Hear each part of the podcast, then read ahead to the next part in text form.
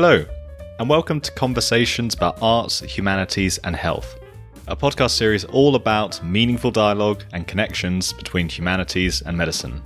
Welcome to Season 5, but as you know by now, the seasons do not really mean anything at all.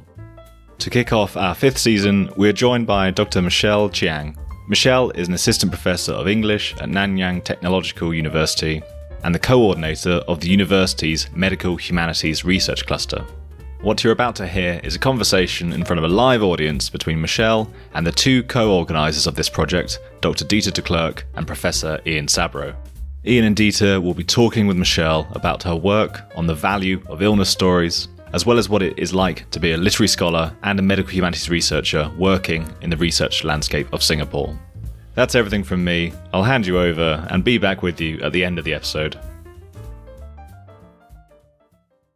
So uh, we're very excited to have our first conversation of the new year. Uh, it's randomly called season five, but there's really no logic to that. Thank you, Dr. Michelle Chiang from Nanyang Technological University for joining us today. And we're really looking forward to talking with you about your work around illness narratives and also your experiences as a literary scholar, you know, trying to find your way in uh, medical humanities and, and, especially in the in the context of Singapore, where you also run a medical humanities research cluster. Ian, I'll hand over to you. Okay, welcome everybody. Michelle, welcome. We're really honoured to speak to you. Um, we welcome Michelle today. Um, Michelle Chiang is assistant professor um, within the English program in the School of Humanities at NTU. Singapore, it's wonderful to, just to be able to look across a different direction, you know, and to not for once look across the Atlantic and, uh, and to look east. That's just completely awesome. Um, so Michelle um, has um, had a varied career to date, having worked for her PhD in Leeds. Uh, so just up the road from me, uh, cold and wet and British grey, and then for a postdoc in the University of Pennsylvania uh, before going back to take up her post as assistant professor um, uh, in Singapore. And so a range of experiences of different understandings of the world and models of, of healthcare and narrative and so forth that I think will just make this a really wonderful and valued conversation. Um, her PhD was um, and postdoc was uh, on on the work of the Irish playwright Samuel Beckett, which has been a joy for me because I had to look him up because I knew nothing about him. Just showing again how little I know about anything. Uh, she's been recipient of various prestigious uh, scholarships and awards along her way, um, uh, as credit to her scholarship and for funding a broad range of interests in literary studies, um, uh, and most recently has begun to think about patient narratives, the patient voice, and the experience of illness and dying. And so, merging uh, deep and erudite understanding of theatre and, and, Samuel Beckett through to patient narratives and uh, moving from and including both literature and the medical humanities in her ongoing work um, makes a wonderful opportunity to talk to her about her work. So it's a huge pleasure to welcome her. I'm going to start with our standard starting question for these podcasts. Michelle, could you tell us a bit about yourself and your connection to the theme of our series of arts, humanities, and health? Thank you very much, Ian, for the introduction. I would think that thinking that we know nothing is a Beckettian virtue. So I really appreciate you saying that. Um, I always think that I don't know enough and I don't really know anything.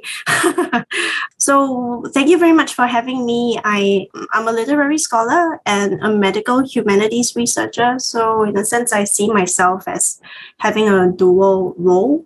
So as a literary scholar, I close read illness memoirs and as a medical humanities researcher, I interview patients, caregivers, and healthcare professionals to solicit their stories. And the point of doing this really is to consider how their perspectives, their stories could potentially inform or challenge our existing understanding of health, illness, and dying. That's a bit about myself and my connection to the theme. Could you tell us a bit maybe about your journey, and as Ian has already alluded to, it's gone across multiple countries and and now, now the work that you're doing and also running a medical health sorry medical humanities research cluster in singapore it sounds like quite a journey that you've been on I, I don't run the medical humanities research cluster. Um, I'm the coordinator. I certainly didn't found it. Um, my colleague Graham Matthews was the one who set it up, and um, he's taken on other responsibilities, but still a very big influence um, and a very big figure in medical humanities research cluster here at NTU. Um, so I'm just helping with the coordination and um, getting people to join our research cluster, forming collaboration opportunities, and all that kind of good stuff. We, my colleagues and I, are interested mainly in three things in the medical humanities research cluster: um, health communication, narrative medicine, and history of medicine for some colleagues, um, there are overlaps in these research areas, research interests. Uh, but for me, for example, um, I deal mainly with illness narratives. So that would fall under narrative medicine. I think the question was a bit about the journey, right? Yeah, I started out as a literary scholar, specifically a Beckett specialist. I was very interested in Beckett since I was in pre university. So I did my final year thesis on Beckett, my MA on Beckett, my PhD on Beckett, and, and eventually my postdoc on Beckett. So I was, I would say, hell bent on becoming a Beckett scholar. Uh, and Beckett brought me to a lot of places, right? So I started out in Singapore as an undergraduate, and then it, that brought me to uh, my PhD brought me to the UK, and then my postdoc brought me to the US the big picture story is that Beckett led me to the exploration of embodied lives in absolute systems that persistently fail to account for lived experiences. So that's the insight that studying Beckett gave me. And after the publication of Samuel Beckett's intuitive spectator, Me to Play, my first book, where it examines how Beckett dramatized loss um, Beckett's dramatization of loss appeal more to the audience's intuition than intellect, um, that I turned to a more in-depth consideration of loss in illness narratives. Now, like I said, this is a big picture story, um, but to go into the finer details, my turn to illness narratives is really prompted by a terminal illness within the family. I saw how I spent so many years working on Beckett and loss, and I should have been quite prepared for what was to come, but I wasn't. I was not prepared at all. The experience showed me that lack of preparation has significant impact on end of life decisions and the many decisions that must be made sometimes very quickly in a hospital setting. And this lack of preparation isn't unique to my experience or my family's experience. So there was this impulse, um, this desire, this drive to articulate the significance of this lack of preparation. So that resulted in an article on the absurdity of a terminal illness and how unprepared we are and how, how we should be more prepared. Now, this article publication quickly led to invited talks around here, the country in Singapore. It, it started at my university and then at other hospitals in Singapore. And then this led to my membership in NTU's Medical Humanities Research Cluster. So when I was working on the illness memoirs, in order to wrap my head around my um, loved one's terminal illness, I didn't know of medical humanities. Like it was not within my research radar. It was because of these talks. Then the first talk that I was introduced to medical humanities by Graham Matthews, um, my, my, my colleague. That's how it led to the membership. And then eventually now I'm the coordinator of um, the cluster. And in our cluster, we've run a series of workshops for um, physicians in Singapore. Medical humanities is not um, very established in Singapore yet. We have been going around um, helping to clarify what medical humanities is. And, and it is a slippery term, right? I mean, there's medical humanities, there's health humanities, but mainly to address, I at least in my from my perspective, to address the difference between medical humanities and medical humanism. There is a very big difference between the two, and that has to be clarified to the audience and participants like I said, it, medical humanities isn't very established in Singapore yet. So I'm mainly very grateful throughout this journey for my collaborators' first leap of faith uh, in to, to hear me out as a humanities scholars and offering the opportunities to um, that these leaps afforded me. So just now Ian mentioned some grants and projects that I've been working on all of these would not have been possible without that first leap of faith that my collaborators gave me. The journey itself is not completely smooth and like I said, medical humanities is not very established yet. There are two main challenges that I face um, because of this the, the fact that medical humanities is not an established field in Singapore. And this is really colleagues, especially senior colleagues from a pure humanities background, who are worried about me who wonder, mm, Michelle, what are you doing really? And I find myself having to constantly explain to them what I'm doing because sometimes they forget.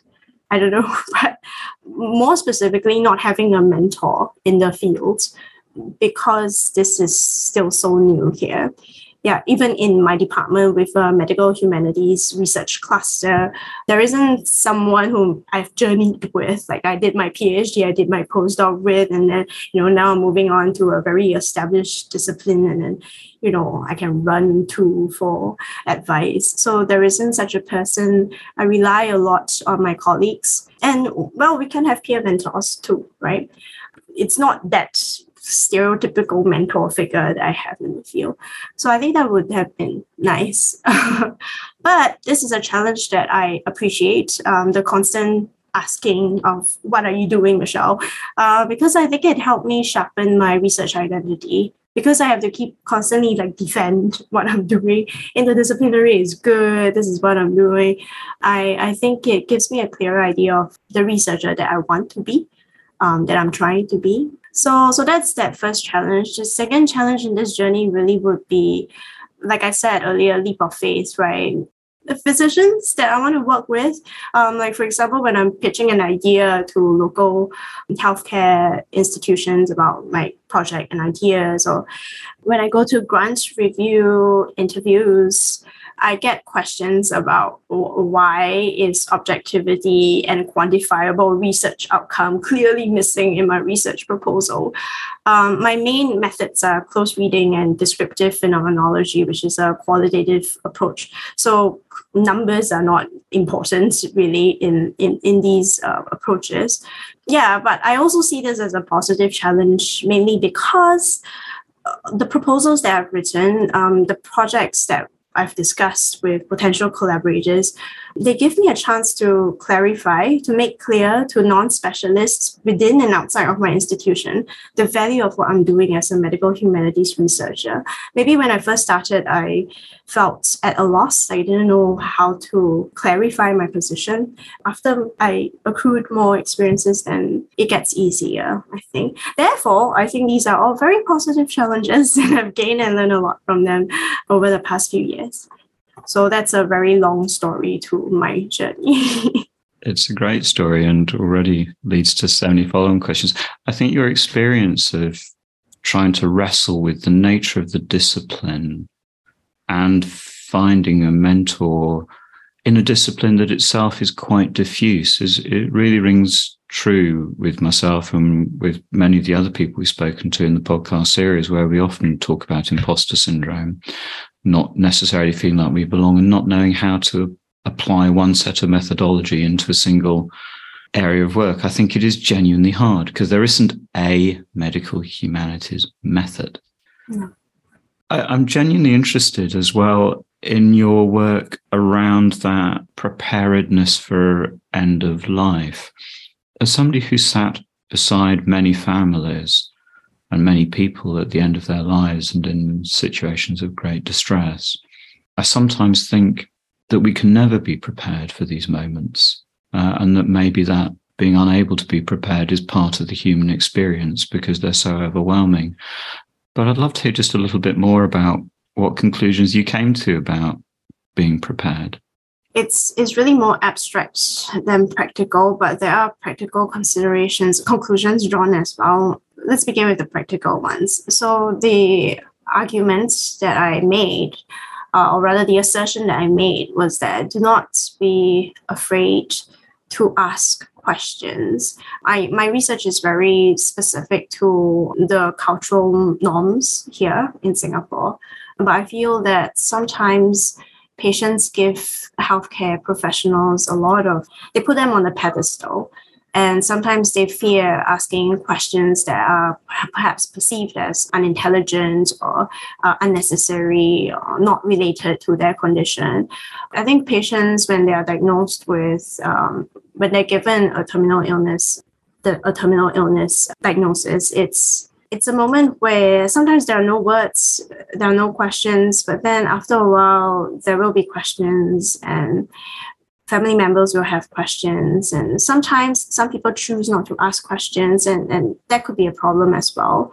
So in at least in my talks and in my in that article specifically on end of life as an absurdity, I asserted that in the concept of Camus' absurd, he he asserts that we are constantly looking for meaning in our experiences with the world in the world but the world can sometimes be completely silent when we're looking for meaning. And we shouldn't just accept the silence and move on. We should try to construct meaning out of this silence. We should try to construct meanings on our own.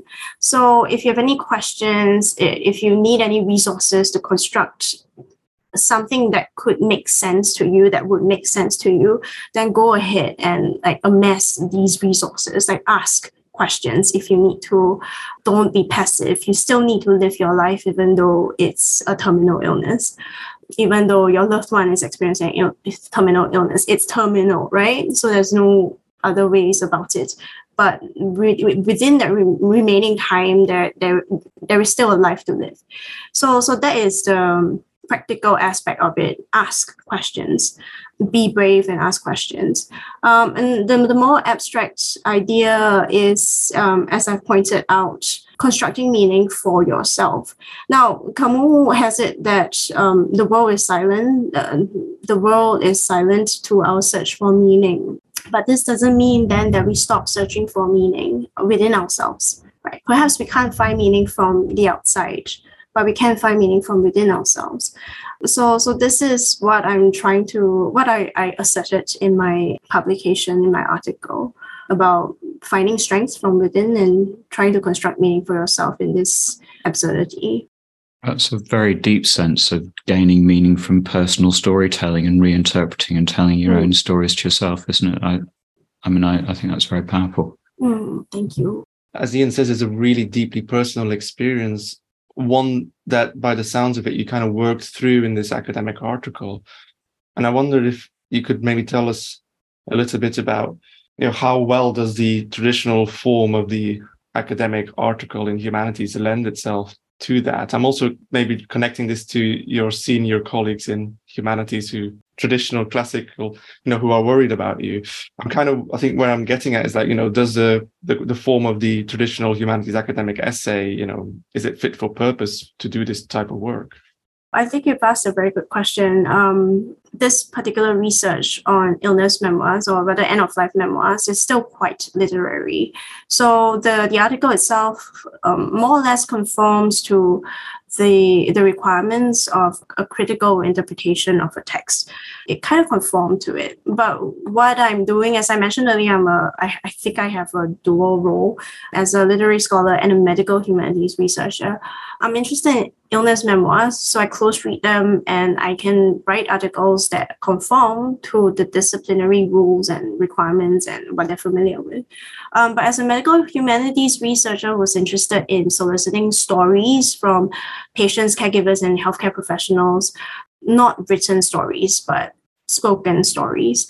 I need a different framework. I need a different approach. So I spent the past three years acquiring um, the phenomenological skills, so qualitative analysis skills, was a very steep learning curve, but I think it's worth it because you can't interpret transcripts the way you interpret literary works. That's for sure. so I need a different set of skills.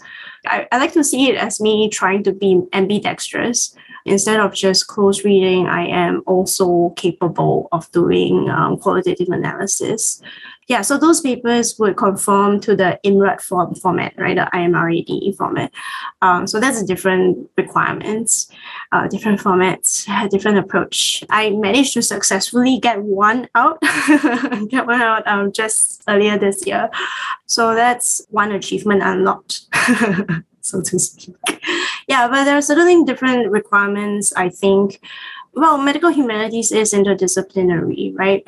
So I think there are many ways to go about this. And I think I'm still trying to figure out what is best for me. I'm trying to figure out if I could be comfortable publishing in both modes, publishing in both formats, producing impactful work that speak to both the literary criticism audience and the medical humanities audience. So that's what I've been trying to reconcile as well. It's really interesting when you blur the lines of technique and methodology. I mean, it's a small story, but I, I remember working with a very, very skilled medical student, uh, Julia Goddard, and she took the narratives of people with very significant illness and then wrote incredibly short stories based on the narratives and retold those short stories back to the people concerned and kind of went through sort of co-production to to relive and re-reveal their narratives and I was very proud of her work it was a it was a beautiful and interesting thing that showed how different ways of understanding and living the stories and then reproducing them could have both intellectual and moral force and value. And to, to do that is very difficult. I think that's a very creative approach. It was a, a lovely piece of work, I have to say, and thank you. So it brings us on to, you know, one of these questions about this sense of, of value where does the value in our scholarship lie? Is the value of the intellectual scholarship and the contribution to the, the intellectual work and the intellectual world that we live in and participate in as, as university scholars? Um, is it in broader society? Um, is it in the context of trying to improve or modify people's attitudes to illness or healthcare? Um, so, how do you place that sense of value in, in what you do? it's very interesting that you're asking me a question about value. Um, I'm working on a book right now, um, The Values of Patient Stories.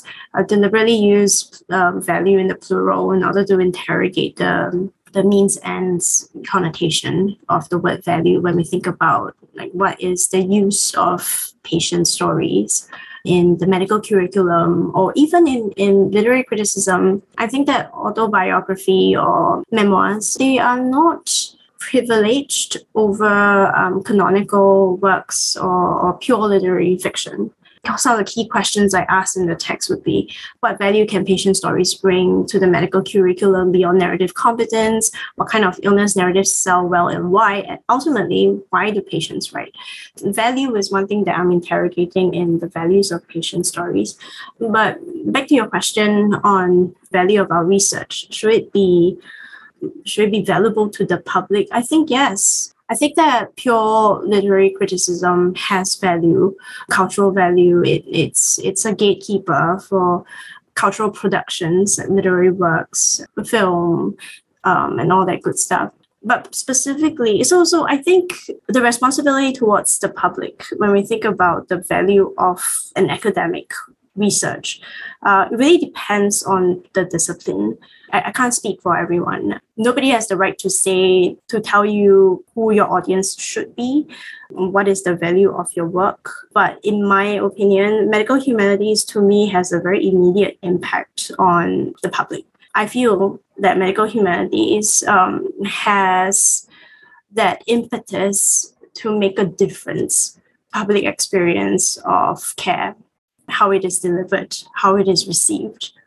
That is my main motivation. Um, I think that is why medical humanities is so addictive for me, because I find it very difficult to tear myself away from it now that I am steeped within it, because I truly believe that it has very direct impact on how patients receive care um, and what kind of care patients can receive or should receive. Now, in terms of literary studies, I think the value is much more abstract. I, I think the value of literary studies lies in its opening readers up to a wider world of multiple perspectives, experiences that um, we can't even begin to fathom if we do not open that book. So, literary studies has that value in, in its creative output it it creates multiple worlds multiple perspectives and that itself is why literature is so precious and, and valuable but medical humanities to me and specifically in the context of my research, I feel that its impact is definitely much more public, much more direct, and can truly make practical difference to people's lives. I wonder if you could tell us maybe a little bit about the uptake of that message in, in your local context within the research group within the university. Is this a message that is sort of well received, or is there some resistance to humanities entering into that space? I think there's definitely resistance. Mainly, like I said earlier, the medical humanities isn't very established yet in Singapore medical humanities research. Um, not very established yet in terms of the research landscape, not very established yet in terms of the medical curriculum. From my observation, sorry, not for sure, but from my observation, And these views are all mine and mine alone. okay. Um, I think that the unconverted continue to find, or the uninitiated continue to find the humanities or humanities scholars a little woolly they probably wonder um, what do a bunch of humanities researchers in their ivory tower know about life and death in the OR or illness and dying in the ICU. So this may sound surprising, but this deep suspicion is in fact neutral. Humanities scholars are thinking, what do doctors know about living and dying without an exposure to a humanities education? How does an individual develop a firm grasp on what doctoring means in the face of struggles with poverty, abuse, and discrimination?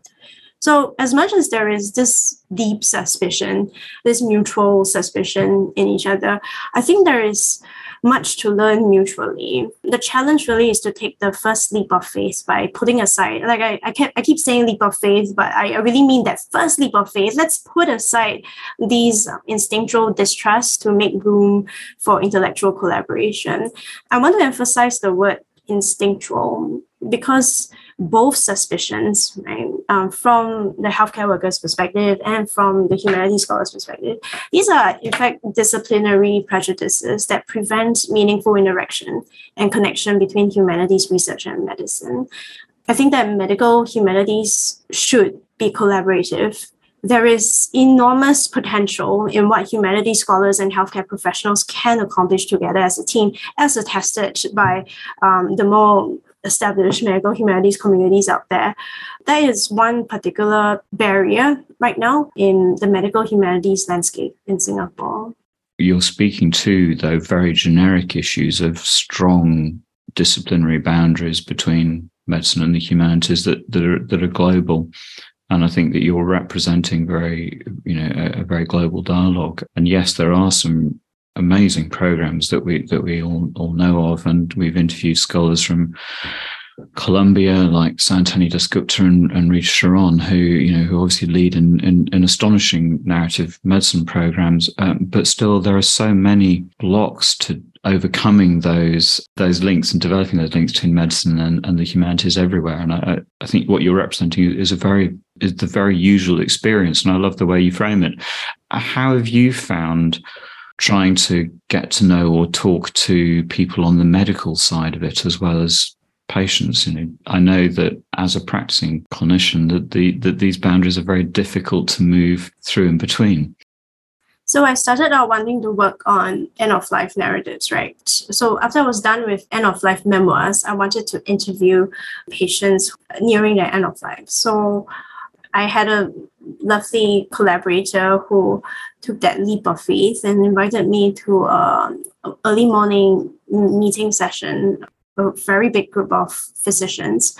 That was an opportunity for me to pitch my idea uh, my project idea and i was very new to this okay? So um, i wasn't great during the pitch. I could feel it when um, the q&a came up and they were rightly so i think rightly so. They were suspicious of my intentions. They didn't know what to expect from a humanities scholar they worry for their patients would they be in good hands um, if they, they were interviewed? Um, would I be would I be careful with the more vulnerable patients? Or in fact, these are all vulnerable patients. So how careful am I with them? Um, what kind of experience, what kind of background do I have? So I think these are all very valid questions that I didn't consider when I gave that pitch. It was a really scary experience uh, with a room full of physicians who are very suspicious of you and asked a lot of questions about what is your background, like what is your experience. This attests to the kind of quality of our doctors as well. Like how protective they are of their patients, the need for me to really step up and learn more about conducting interviews with patients, especially vulnerable patients, acquiring the kind of expertise that is needed to to interview these patients. Definitely experienced like my fair share of yeah, very, very hostile response to to, to my pitches. I think you were brave stepping into that lion's den. It's a really interesting experience doing it. I mean, I, for the work I've been involved in, I, am lucky that because I can step a little bit into both camps, I can act as as a bridge, and and it feels to me that you know the humanities scholars interested in interacting in these domains, it's very helpful if you can find somebody who will act as a broker or a bridge or introduce you to help with that that credibility. But my colleagues, I've, I've worked with wonderful colleagues who are astonishingly good physicians and so forth, who who won't understand what it is that motivates my aspects of interest in the medical humanities either, and uh, you have to explain and and justify the value. So it's a very it's a very interesting problem. And, and likewise, of course, I, I worry that medicine has the wrong idea about humanities scholars. There was a very nice publication that looked at getting humanities scholars in to teach medical students about giving them better perspectives on, on, on the things that you've described, life, justice, illness. And the scholars that were brought in felt that they were kind of just being used in a very instrumental capacity to kind of, as it were, make nicer doctors rather than to teach discipline and it's a really it's a really tricky thing doing that bridge. I think you were very brave to go and stand up in that room. Um, but you obviously managed it. And then and then how did the kind of collaborations go on to being actually able to interview people? How did that work? So i decided to work with less vulnerable participants in order to build up expertise. So I put up a proposal to do a stroke study, but with healthcare professionals. So healthcare professionals are definitely a group of non-vulnerable participants. So that's how I slowly built up my expertise in interviewing and getting a foot into healthcare, getting to know and network with more healthcare professionals. I haven't given a second pitch to interview vulnerable patients. I have not. Um, the stroke study just concluded last year. So the publication I talked about that just came out was on the stroke study. So I'm really still on the way of building up that street cred, so to speak. Yeah. We've had a nice question, which I think is very pertinent from one of our participants. Thank you, Rebecca.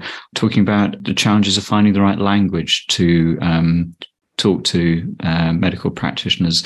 Uh, do you find you have to find new words and new ways of speaking, or or how do you find developing a shared language that clinicians uh, will understand? I think that's a very good question. I've run two workshops so far on medical humanities and really the introduction to medical humanities.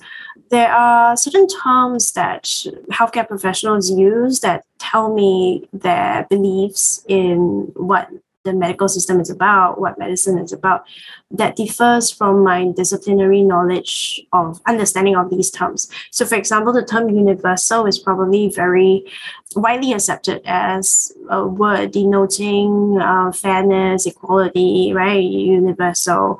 But in my discipline, universality is very problematic. We're thinking about so the, the idea of universal kind of erases or smooths away the differences or hides the differences, conceal the differences that are really more important from human to human, between humans, than universality.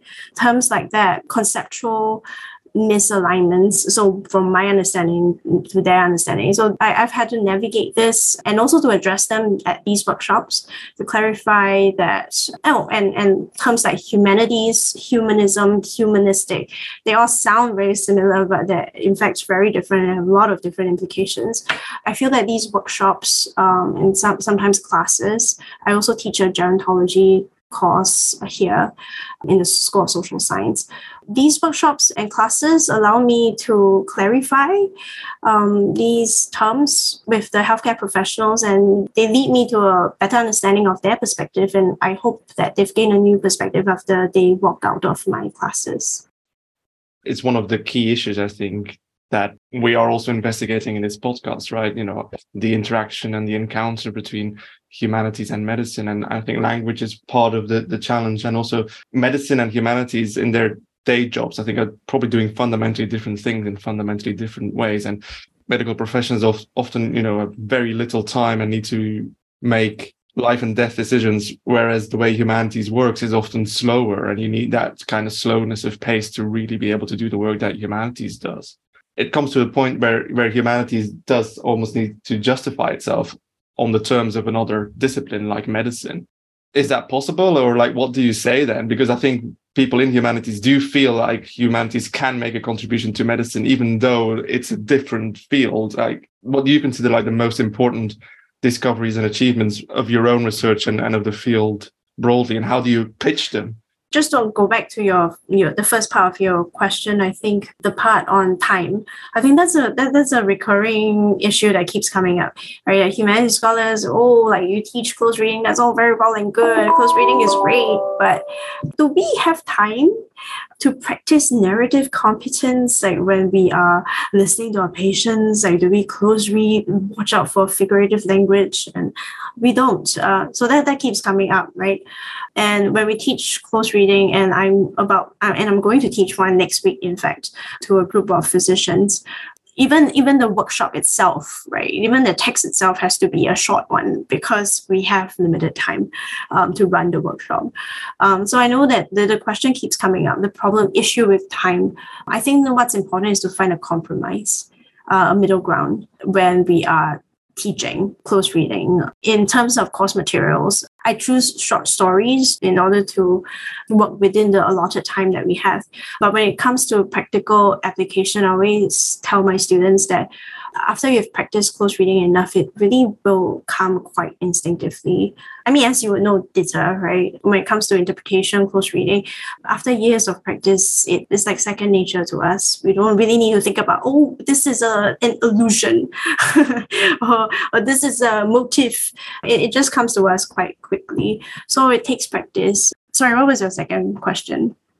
I guess it was about make, making that pitch to an audience who is not trained in humanities and to kind of get that audience to see the value of humanities or like the biggest achievements, like maybe of your own research or, or of the field when you say biggest achievement, I think the intersection of arts, humanities, humanities and health, greatest achievement to date is its foregrounding of multiple perspectives and lived experiences. In other words, human subjectivity.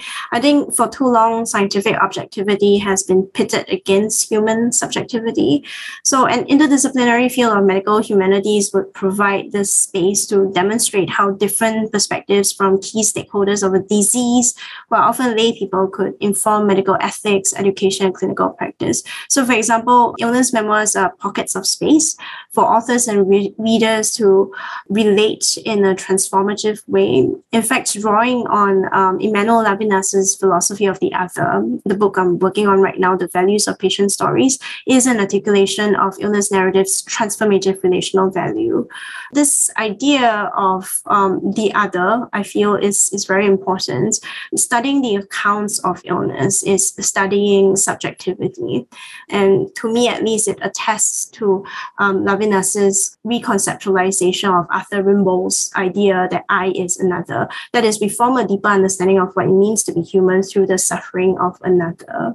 And also, Rita Felski's assertion that recognizing ourselves in a text is not identification, um, but a recognition of our limits of knowing and knowability, the perception of otherness within the self and that self perception is almost always mediated by the other. So, this I think um, will have very wide implications on our understanding of professional relationships, um, whether it's among healthcare workers or healthcare workers, patient, family, caregiver relations. So, I would think that the greatest achievement to date is the foregrounding of human subjectivity. I think, in terms of also justifying close reading, I mean, medicine at its best, and I, I, I freely accept that this often doesn't happen, involves a lot of close listening. Mm. Everything that we can do to understand if you're in if you're in an interaction with the person for whom you are providing care I mean, we're always taught, and I know doctors do this terribly, that the first thing to do is to listen. The act of close and deep listening that respects and understands where a person has come from, lots of you know the cultural nuances the background and hearing the space between the words and the words used is fundamental to creating that holistic sense of understanding from which you can move forward addressing fears illness and needs. And in a way it's it's a parallel of the close reading you're closely reading a situation that you really need to pay attention to and that becomes at its best an instinctual skill in the same way that you've described it so i think you can sell these as different tools to clinicians to facilitate a close listening um, that can be done actually at speed because you develop that instinctual skill that's a good idea. I could use that next week. so um, we're, I think, slowly drawing towards the end, the end of time. I mean, uh, do you want to highlight any other particular uh, challenges and difficulties delivering this kind of work um, that you've come across, and perhaps how you've begun to overcome them? Is, is, there anything else that we haven't covered from your work with clinicians and other uh, humanities scholars so far? Mm, I do want to highlight my hopes for the future. My hopes for the future, in the spirit of medical humanities, is really more collaboration between medical researchers, educators, and humanities scholars. I think that humanities scholars cannot do this alone, and medical researchers or educators who wish to pursue medical humanities cannot do this alone um, without a humanities education. Notable figures like Rita Charon um, has a PhD in, in English literature, right? And she's a practicing physician as well. So that that's a different story. I'm talking about how um, physicians with no background of the humanities don't go about doing this alone, engage a humanities scholar, and let's see what we can come up with. I think that more humility on both sides is needed. Develop better training programs, build better healthcare systems systems and ultimately provide better care. Yeah, so that's what I would like to add to the conversation. We have a, a question, I think, which is very interesting. And it's about, I think, bringing us back to where you started as a bit as well. You started with Beckett, which is obviously mm. kind of literature. And then we, we talked a lot about illness narratives, people writing about their illness, not necessarily literature. So this question talks about, you know, is there is there a continuing divide between literary studies and illness narratives, seen strictly as non-fiction memoir life stories? So do you apply same methods, same theory to fiction and the novel as you do to illness narratives? No, so so there's this huge field, life writing research that takes uh, a very literary approach to to illness memoirs, to memoirs, autobiographies, not just illness memoirs. Illness memoirs is really a subgenre. To researchers who are interested in life writing, of course, they will see the value in memoirs and autobiographies and biographies, but at least within my immediate circle, my my colleagues uh, they work mainly with fictional works. So, like I said, pure humanities are pure literary works that are fictional and not a subgenre. I, I think they would see that nonfiction works are very different from literary works. Of course, they are different, right? Um, but my approach to nonfiction works like the illness memoirs continue to be a very literary approach because I, I do see literary value in many of them especially those who are well written. You know, just as there are novels and plays that are written by good writers and bad writers, there are well written memoirs that are very literary as well. To me, I do not privilege one over the other. Um, but for some, I can understand why they would do so. But if you're really interested in this, um, go and have a look at life writing. There are many different approaches to life writing research. And I find it's very interesting as well when you see the other side of illness memoirs. I mean, I, I often think of Havi Carel's Illness Cry of the Flesh, where she is taking an incredibly incisive, brave, intellectual view of her own illness and journey, doing that kind of combination of beautiful writing, high quality analysis, exploration of ideas, and theory all at the same time. It's it's it's astonishing when you see it done well. You've shared with us just so beautifully with a lot of humility, but also shown really clearly, I think, how your scholarship and your understanding of your field translates into incredibly valuable and meaningful terms with which you can then apply those to medical humanities and to begin to offer engagement with medicine. I really thank you for that. I think that's been humble, erudite, and really very powerful. Thank you, Ian. I have a, a final question, actually. And at the beginning, you were referring to a distinction between medical humanism and medical humanities. And I think it came up again. And I wonder if, by way of getting your take on what medical humanities is for you, you, you it, it sounds like this is an important distinction you want to make. And maybe this is something you would like to tell us about as we draw to a close. So, my understanding of humanism, and by extension, medical humanism, is uh, a valorization of technology, logic, reason. Nothing wrong with all of that. Of course, um, the primacy of the human when we think about medicine, right? So this is a very traditional understanding of humanism, the valorization of reason, the insistence that religion shouldn't be included in the equation. My issue with this um, is who defines how we define the human, like who decides how we define the human. The inclination towards universality is very problematic to me, um, at least. And, and this is Osler, William Osler is, is, is an opponent as well, right? Um, against uh, humanism, right? Humanism is regarded as this salvation narrative um, of medicine, right? Medical humanism is here to save the day against dehumanization of medicine.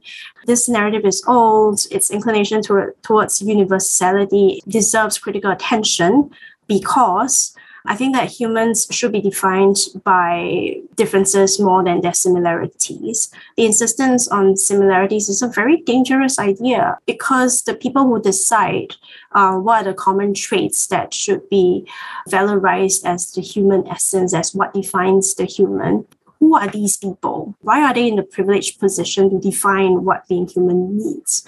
So medical humanism, um, with its inclination towards this, this narrative of universality and the salvation narrative, to me is very problematic. Medical humanities is not medical humanism because by virtue of it being constituted by so many different disciplines that provide so many multiple perspectives on different lived realities, it cannot be equated with medical humanism um, because it offers us so many, so many diverse and rich perspectives on what it means to be living in this world as a human. That's a very big difference between medical humanities as an interdisciplinary field and medical humanism as, as an old perspective that could potentially be dangerous if perpetuated. I think that brings us perfectly right to the end. Michelle, thank you so much for sharing this with us. It's been great. Thanks for having me. Thank you. It's, uh, it's a pleasure. Thank you again, Michelle. Bye, everybody. Thank you for listening to the first episode of season five. In the next episode, Dieter and Ian will be in conversation with two guests. Professor Guo Liping is Professor of English and the Director of the Centre for Narrative Medicine at Peking University, and Professor Vivienne Lo is Professor in History at University College London and the convener of UCL's China Centre for Health and Humanity. Dieter and Ian will be talking with Professor Guo and Professor Lo about cross cultural medical and health humanities and their collaborative work on film and the Chinese medical humanities. Stay up to date with the latest news about our live events and about the podcast, don't forget to follow us on Twitter at Convo Arts Health. This episode of Conversations about Arts, Humanities, and Health was produced by me, David Brown. Until next time,